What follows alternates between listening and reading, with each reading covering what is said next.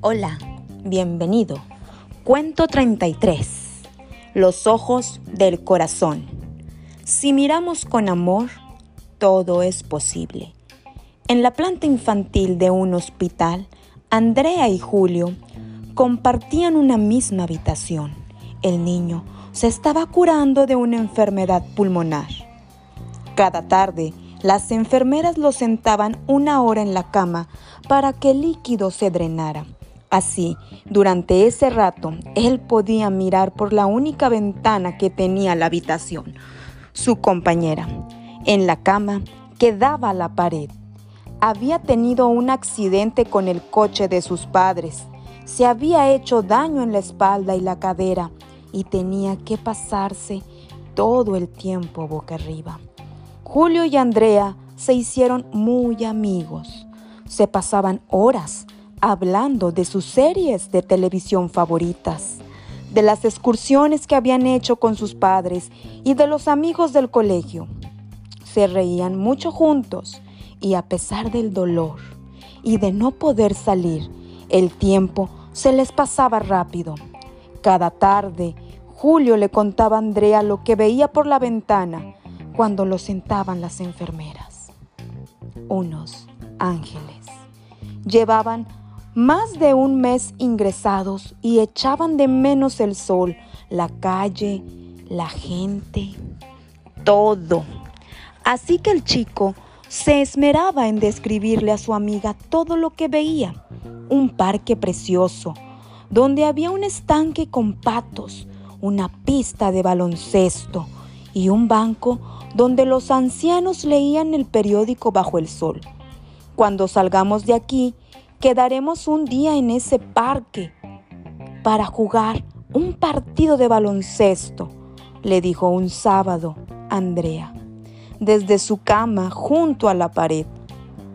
Eso está hecho, contestó Julio. Cuando ya hacía dos meses que eran amigos, Julio recibió el alta. Estaba curado. Andrea se alegró por él, pero también sintió pena. Ahora se quedaría sola en aquella habitación y aún tendría que estar unas cuantas semanas más quieta en aquella cama. Su amigo le regaló su libro favorito antes de irse y le prometió esperarla para ir juntos al parque, como habían quedado. A Andrea se le escapó una lágrima. Sin la compañía de Julio, las semanas que le faltaban se le harían eternas. Pidió a la enfermera que la pusiera cerca de la ventana. Así por lo menos podría ver los árboles, los patos y los chicos jugando al baloncesto. Al cabo de un par de días, la movieron a la cama que había ocupado su amigo, aprovechando, además, que podía incorporarse un poco. Llevaba un mes inmovilizada y solo había visto el techo y las cuatro paredes. Cuando pudo mirar por sí misma a través de la ventana, se llevó una enorme decepción. No había parque alguno, ni árboles, ni niños jugando. Solo veía el muro en blanco de otro edificio del hospital. ¿Cuándo han levantado este muro? ¿Por qué? Preguntó Andrea muy triste a la enfermera. ¿Siempre ha estado aquí? Desde que construyeron el hospital. Eso es imposible. Esta ventana daba a un parque con un estanque. Cada tarde Julio me contaba los perros que paseaban, si veía niños o solo personas mayores, de qué color estaban las hojas. La enfermera suspiró antes de responder.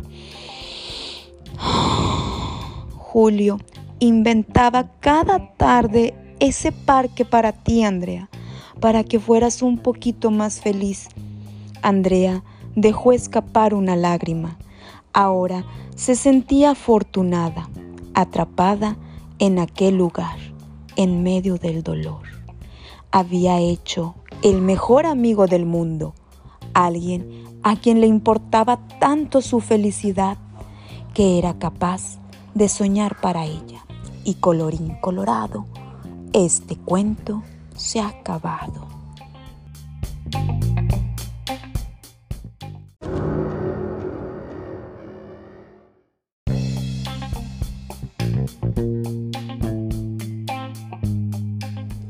Y este es el momento, niños y niñas, para crecer y pensar. ¿Cuál es el secreto de la felicidad? Francis Lenlold escribió hace 10 años el libro El viaje de Héctor, en el que cuenta la aventura de un psicoterapeuta que no es feliz, ni logra ser felices a sus pacientes, por lo que emprende una aventura para descubrir cómo conseguirlo. Tras muchos encuentros y conversaciones, Héctor hace descubrimientos que le enseñan que la felicidad vive en el presente, no nos espera en ningún lugar del futuro. No depende de ser más rico o más importante. Es sentirse útil, es hacer felices a los demás. Este relato inspirado en una historia anónima destaca estos dos últimos puntos. Julio se siente útil inventando el parque para su amiga. Hacerla feliz a ella le procura felicidad también a él y le ayuda a recuperarse. Por lo tanto, hacer felices a los demás es un juego en el que todos ganamos.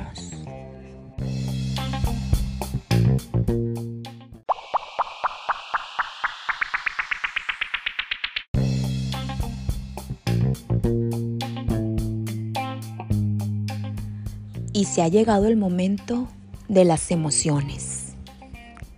Entusiasmo. La mezcla de la alegría y de la rabia produce el entusiasmo. Dicha emoción nos conecta con el mundo de las posibilidades. Llegan expresiones llenas de positivismo, de optimismo, permitiendo la aparición de la creatividad, revelando nuevas opciones. La desilusión. Esta es una emoción que nos conecta con la pérdida de uno de los valores más apreciados de las personas, la ilusión. Luce como el aguafiestas, pues una vez la sentimos, podemos llegar a creer que nunca más volveremos a soñar o anhelar aquello que era objeto de nuestra ilusión. Sin embargo, una de las principales características de la ilusión es que se basa en el deseo fantasioso de esperar algo.